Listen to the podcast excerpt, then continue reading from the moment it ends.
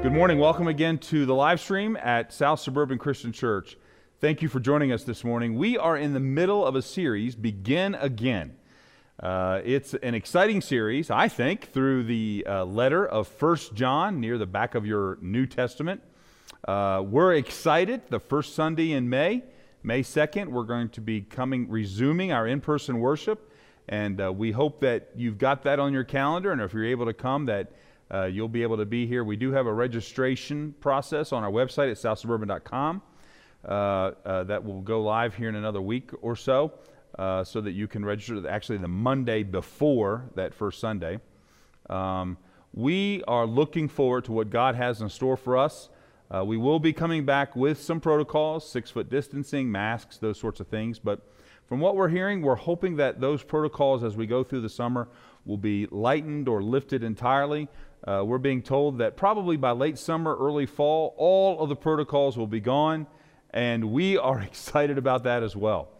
Uh, we, uh, we, we, we hope that you are preparing yourself as God is relaunching His church throughout the world uh, as we enter into what will probably be a very different world in this post pandemic world. Uh, for many churches, it's been over a year since they've been together. A lot of churches haven't made it uh, financially and otherwise, but we're grateful for what God has done here. We're grateful for what you've done. We're thankful for your, your prayers, your encouragement, your financial support. Uh, because of you, because of what God has done through you, uh, South Suburban Christian Church will continue to do its mission uh, that God called us to do. and so we're excited about that. I hope that you found 1 John near the back of your uh, New Testament. I'm going to be looking at chapter 3 this morning. In the message, actually, um, I'm going to reference very briefly chapter 2, verse 28. Uh, but I want to begin reading at verse 3. I'd encourage you to read the whole chapter. I'm going to read some selected verses. I'm going to begin uh, verses 1 through 7. So let's read God's word together. See what kind of love the Father has given to us that we should be called children of God, and so we are. The reason why the world does not know us is that it did not know him, that is Jesus. Beloved, we are God's children. Now, and what we will be has not yet appeared. But we know that when he appears, we shall be like him, because we shall see him as he is. And everyone who thus hopes in him purifies himself as he is pure. Everyone who makes a practice of sinning also practices lawlessness. Sin is lawlessness. You know that he appeared in order to take away sins, and in him there is no sin. No one abides in him keeps on sinning. No one who keeps on sinning has either seen him or known him. Little children, let no one deceive you. Whoever practices righteousness is righteous, as he is righteous. And then I want to jump over to verse 16. By this we know love, that he, Jesus, laid down his life for us, and we ought to lay down our lives for the brothers.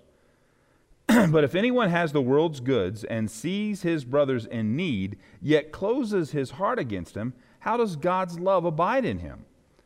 Little children, let us not love in word or talk, but in deed and in truth. By this we shall know that we are of the truth and reassure our heart before him. For whenever our heart condemns us, God is greater than our heart, and He knows everything. Beloved, if our heart does not condemn us, we have confidence before God. And whatever we ask, we receive from Him because we keep His commandments and do what pleases Him. And this is His commandment that we believe in the name of His Son, Jesus Christ, and love one another, just as He commanded us. Whoever keeps his commandments abides in God, and God in him. And by this we know that he abides in us by the Spirit whom he has given us. Here ends the reading of God's holy and perfect word. May he add his blessings and his understanding to it. Amen. Well, as I said earlier, we're in uh, this new series, Begin Again. This is uh, our second message. We're making our way through First John. Uh, a letter that is written by, by John, who's the youngest disciple. Uh, now, at the time of the writing of this letter, he's the only living disciple. All of the other disciples have been martyred, that is, they've been killed for their faith. Uh, John, writing this, is probably somewhere in his 80s, uh, and he's affectionately called the elder. Uh, we see this specifically in, in, in 2 John and 3 John. And he writes to the Christians who are mainly in the city of Ephesus, which is in Asia Minor. If you remember last week, we said John, after the destruction of Jerusalem in the year 70, John leaves Jerusalem and goes to Ephesus, which is in Asia Minor, present day Turkey. And he really begins to develop a, a, a very deep relationship with the Christians in and around Ephesus. Uh, they refer to him as the elder, the, the old one. And uh, uh, John refers to the believers there as my children. Now, this is kind of unique in Scripture. Most of the other writers of the New Testament uh, re- refer to the recipients of their letters as the saints, uh, that is, as those who are in Christ, uh, or brothers and sisters, as we see a lot uh, in the writings of the Apostle Paul. But here, John calls his readers by a very personal term my children. In many ways, his letter uh, reminds me of, of the kind of conversations that you and I might have with our own children, uh, reminding them of the point multiple times, over and over and over again, but with such patience, with such love, with such compassion. John really is, in many ways, a spiritual father to the believers who are living there in Ephesus and around that city in Asia Minor. Now, most of us who spend a great deal of time reading the New Testament, uh, we, uh, we probably are more influenced by the writings of, of uh, Paul. Um, uh, for example, his letter to the Romans, where uh, Paul's letters are very organized, very tight, uh, easy to outline. If you sat down and wanted to outline Romans or, or Galatians or Ephesians, it's, it's really easy. Paul's very organized, linear, uh, A, 1, 2, B, 1, 2, right on down the line. Uh, it's not so much with 1 John. Uh, it's pretty easy to pick up the main themes in this letter. Chapter 1 reminds us of the centrality of Jesus, that he has come in the flesh to redeem us. Chapter 2, which I invited you to read during this past week as we prepared for this morning, uh, today, going into chapter 3. Uh, in chapter 2, John begins talking about the work of Jesus, which we talked about at the last uh, at the end of last week's message. And then John reminds us of that great theme from the Gospel of John where Jesus gives us a new commandment that you should love one another even as I have loved you. That mondate uh, which is Latin for new commandment, which is where we get the term Maundy for Maundy Thursday, which is the, uh, the, the celebration, the observance of Jesus giving to us that new commandment. Um, John also, in chapter 2, reminds us to avoid living in such a way that garners the approval of the world. He reminds his readers that the world hates us because the world hates Jesus, um, who he is, who Jesus is. And he warns us of the antichrists, which is where we really begin to see that word in the New Testament, or those who preach a message that is, quite frankly, opposite to what Jesus preached, uh, who talked about Jesus differently than how Jesus talked about himself, who deny not only what Jesus taught, but more importantly, they denied who Jesus is. That's the spirit of Antichrist that John's talking about in 1 John chapter 2. But today, as we get into chapter 3, we see, uh, if you've been reading, if you've read the whole letter, and, you, and you're trying as best you can to outline a letter which really weaves its topics together, uh, you can see pretty clearly, I think, that 1 John 3 is a pivotal chapter in this letter. It, it sets a contrast uh, between ways to look at the faith and our place as followers of Jesus Christ or as adherents to the faith. But before John gets to that, he reminds us of who we are that we are uh, uh, in a unique relationship with God. And, and, frankly, brothers and sisters, I think that's a, a really significant point uh, as we begin to delve deeper into what John is trying to teach those who are reading his letter here. So, the first point that I want to share with you this morning, it's probably a point that you would say, oh, okay, I get that. But it's a very important point. We are God's children. We are God's children. The point is actually uh, first introduced in, as I said earlier, in chapter 2, verse 28. And now, little children, abide in me so that when he appears, when he appears. Here, John is reminding us of the ultimate hope of every Christian. We have been reminding ourselves of this truth as we gather together at the Lord's table and we, we remember at the end of that celebration of the Lord's Supper, Holy Communion, that great mystery of faith that Christ has died, Christ is risen, Christ will come again. You, you, see, that's the great hope of our faith. It is rooted in Christ's return. When he comes to establish his kingdom of perfect peace and perfect justice, and ultimately, as the Bible witnesses, makes a new heaven and a new earth. In Revelation chapter 21, verse 1, also written by John, the same uh, a beloved disciple who wrote this letter and the gospel. Uh, and John in Revelation 21 1, John writes, Then I saw a new heaven and a new earth. For the first heaven and the first earth had passed away, and the sea was no more. And I saw the holy city, the new Jerusalem, coming down of heaven from God, prepared as a bride adorned for her husband. And then in verse 9, Come, I will show you the bride, the wife of the Lamb. And he carried me away in the Spirit to a great high mountain, and he showed me the holy city of Jerusalem coming down from heaven from God. And then again in verse 22 And I saw no temple in the city, for its temple is the Lord God the Almighty and the Lamb. And who is this city?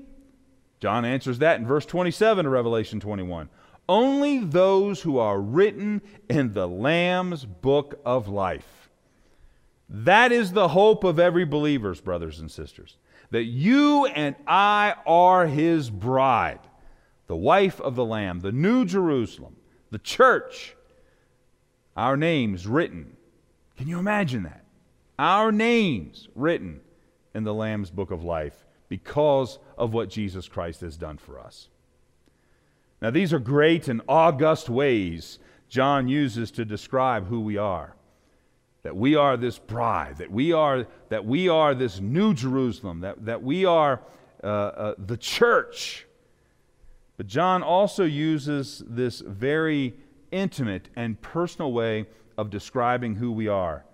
Back again in John in 1 John chapter 3 verse 1. See what kind of love the Father has given us that we should be called.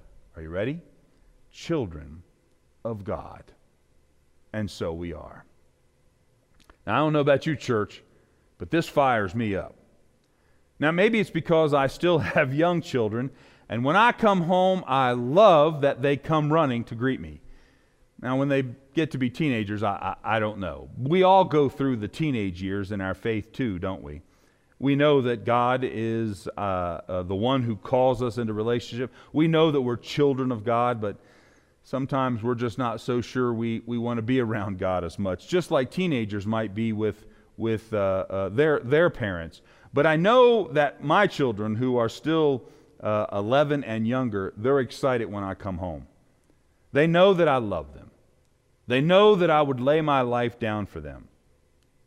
How about you? When Christ returns, when he comes back, as John says in Revelation 21, when he returns, as we declare each week when we hear that great mystery that Christ will come again, are we excited about that? Will we be the kind of children who run to meet the one who has called us his son and his daughter? Or will we hide? Will we shake with fear about the judgment that will come? Or, like a little child, will we run to him those of us who know that this God, whose children that we are, loves us. And are you ready? Laid down his life for us. Now, the next two points that I want to share with you today really could be interchangeable, mainly because that old elder John writes, uh, he does it in such a way, uh, using really a, a, very Jewish style of, of writing or argumentation, um, where instead of listing points like we're accustomed to in Western culture, uh, as I mentioned earlier, as Paul might have written, although he too was a Jew, but influenced by a more Western or Greek or Roman understanding of organization. John is really still immersed in that Jewish style of weaving things together. I think both are just as good. They're just different ways of talking about the truth. One way, it's all the truths are segmented and, and sort of build on one another. The other way, the truths are brought together and, and, and, and weave together, I've already said, in such a way like we would weave uh, a piece of clothing together, as, as fibers and, and fabric become one as they're weaved together. Now, so I'm in a kind of a pickle here because I want to share each of these perspectives with you, but I don't want you to consider that, well, this point is the foundation for the other point, or this point is more important than the other point, because as John uh, uh, talks about these next two points, he weaves them together. You can't really separate them. They're, they're not one built on top of the other, but they're built together. And, and so, with that awareness of how John presents these next two points in chapter 3, I hope it helps us think in such a way that we can understand what John is trying to teach us. But I've got to list them in order, right? Because we're, you know, we, we think and live linearly. So I got to give one and then I'll give the other. But, but remember that. So, point two is what we believe influences what we do. What we believe influences what we do. Now, now we call that orthodoxy or right belief, which is really what the word orthodoxy literally means. Now, you may have heard the term Orthodox Christianity. And, um, and, and, you have to be mindful of that, that when we, when we hear that term, we can really be referring to two distinct things. One is that branch of Christianity that calls itself Orthodox with a capital O, like the Greek Orthodox or the Russian Orthodox or the Eastern Orthodox Church. But I'm, I'm not talking about that segment or that branch of Christianity. I'm talking more about Christians who maintain the orthodox, this time with a little o, the orthodox or right teachings about the faith. Things that we might find in some of the oldest statements of the church as to what does the church believe. One of the oldest is, uh, uh, uh in addition to Scripture, I'll get to that in a minute, is something like the Apostles' Creed. Uh, one of the oldest creeds uh, creed comes from the, the Latin word credo, which simply means I believe. Um, and the Apostles' Creed, I believe in God the Father Almighty, maker of heaven and earth, and in Jesus Christ, his only Son, our Lord, who was conceived by the Virgin Mary, or conceived by the Holy Spirit, born of the Virgin Mary, suffered under Pontius Pilate, was crucified, died, and was buried, etc. You've probably heard that before. Some of you may even know it by heart as well. Or when we think about Orthodox faith, we think about those things that are clearly taught in Scripture. And in many ways, that's what the Apostles' Creed was intending to do. Uh, unlike the Nicene Creed, which tries to explain the truths of Scripture, the Apostles' Creed simply states the truth of Scripture. And so you can take every statement from the Apostles' Creed and find it right in Scripture. As a matter of fact, the founder of the Christ, one of the founders of the Christian church movement, Alexander Campbell, said that he perfectly agreed with the Apostles' Creed, but since it was biblical, it was therefore redundant. and so, and, and those of us in the Christian church would understand that. And we would look to the clear teachings of Scripture. What are the clear teachings of Scripture? That is orthodoxy. That God is the creator, that his Son is Jesus Christ, that his son suffered and died on a cross, was raised again on the third day. Now, here in chapter 3 of 1 John, John lays out some of the orthodox or essential teachings about what the Christian faith is. Uh, like in verse 2, he will appear again. That's clearly his second coming. That is, is that's an important part of what John feels should be an essential of the faith. Or in verse 3, those who hope in him will be purified, made like him. And a statement that seems to be pretty important to John because he states it twice. First time in verse 5, you know that he appeared to take away sins, and in him there is no sin.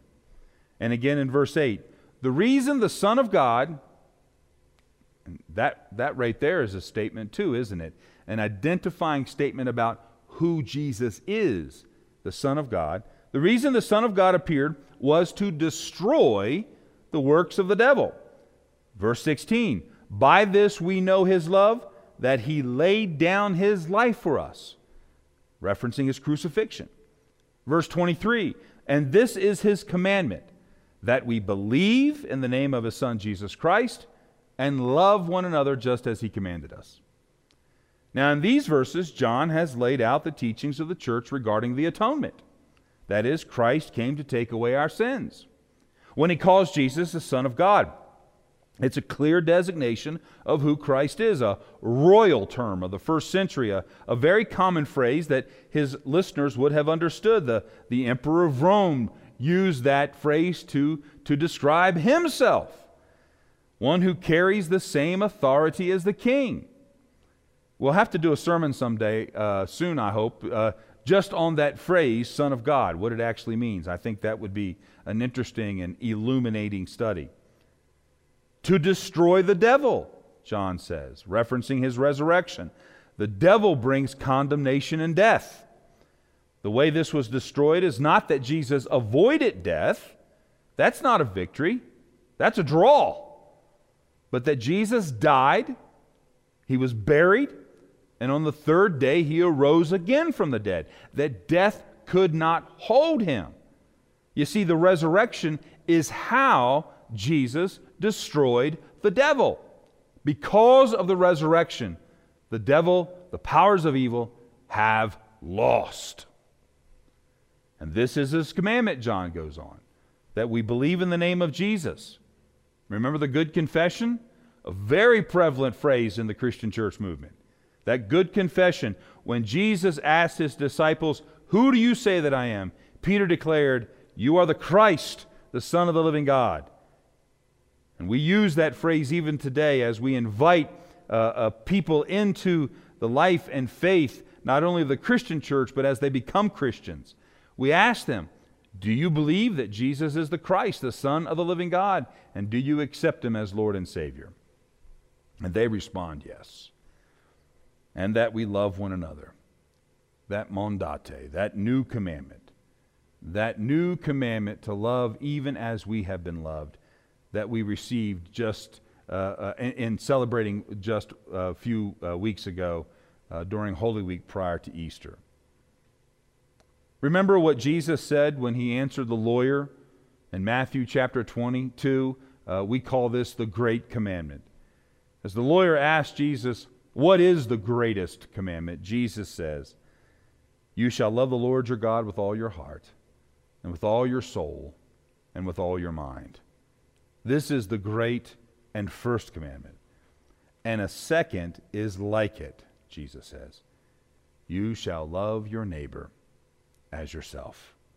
On these two commandments depend all the law and the prophets.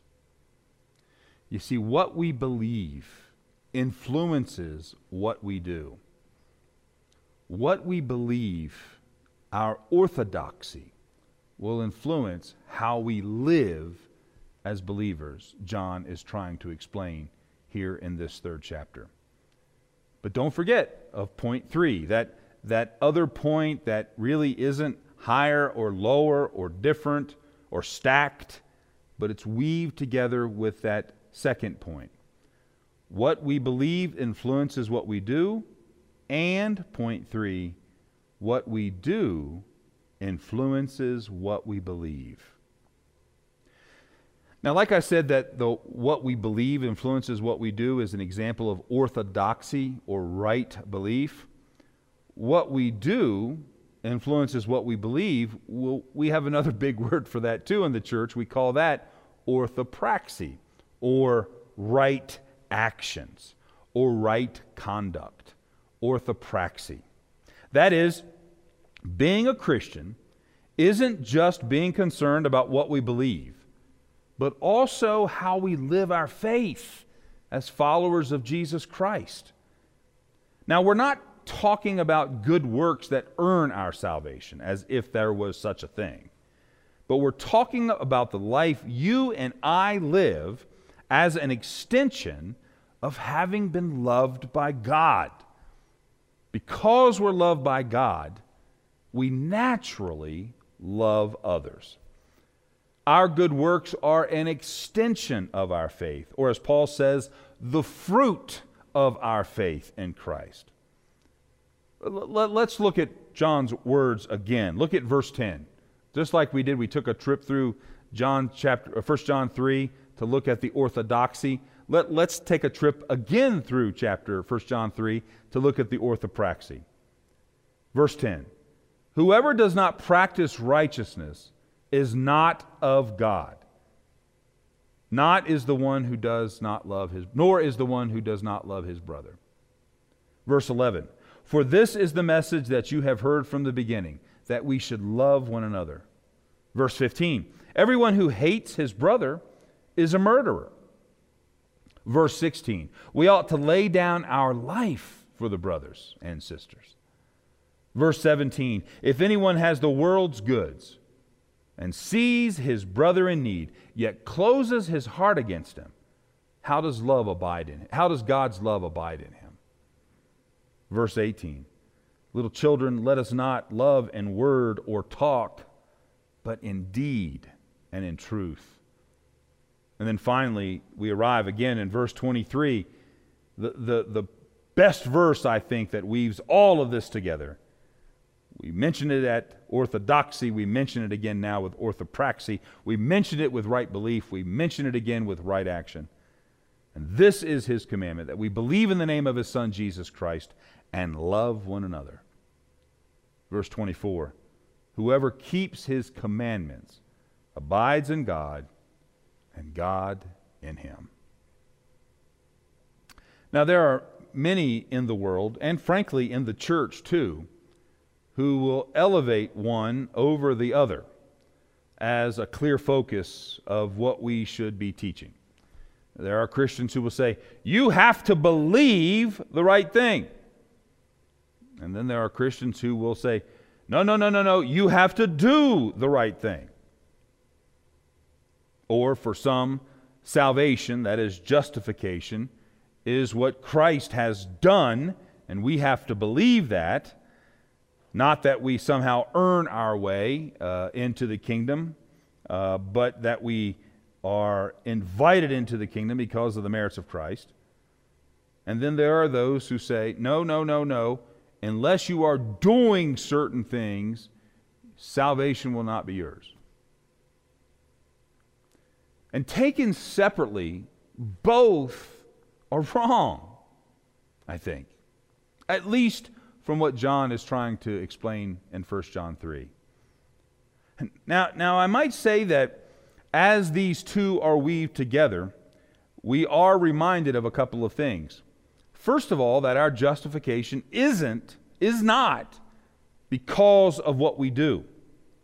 As a matter of fact, to, to uh, uh, uh, uh believe that our justification is because of what we do, in many ways, is a violation of the first commandment.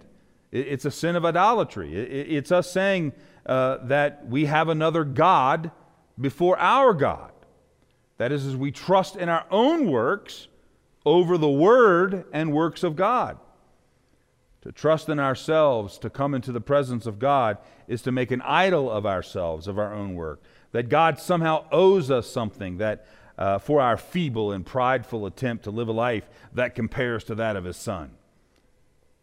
And yet, at the same time, through the justification of Christ, we begin to bear fruit as a result of the sanctifying work of the Holy Spirit. That is, if we have come to believe, if we have made Christ Lord of our life, there must be fruit. And that fruit is from John in chapter 3 here that fruit is love. Because God has loved us, we love others. Now, I know that was a lot of heady stuff to think about. But for me, this is a clear and appropriate task for each of us to engage in as we think about our own faith. And it's this. In many ways, it's a challenge that I not only give to myself, but I offer to you as well. Are you ready? If you are finding it hard to love, if you are finding yourself hard hearted, unable to, to, to have compassion, unable to share your worldly goods with your brothers and sisters in need, then the question that is in need of answering is this Are you continuing to reject the love of God? And John, as John says in chapter 3, verse 9, no one born of God makes a practice of sinning, for God's seed abides in him, and he cannot keep on sinning because he has been born of God. Verse 10 By this it is evident who are the children of God. And that's exciting. By this it is evident who are the children of God. And then he says, and who are the children of the devil. Whoever does not practice righteousness is not of God, nor is the one who does not love his brother.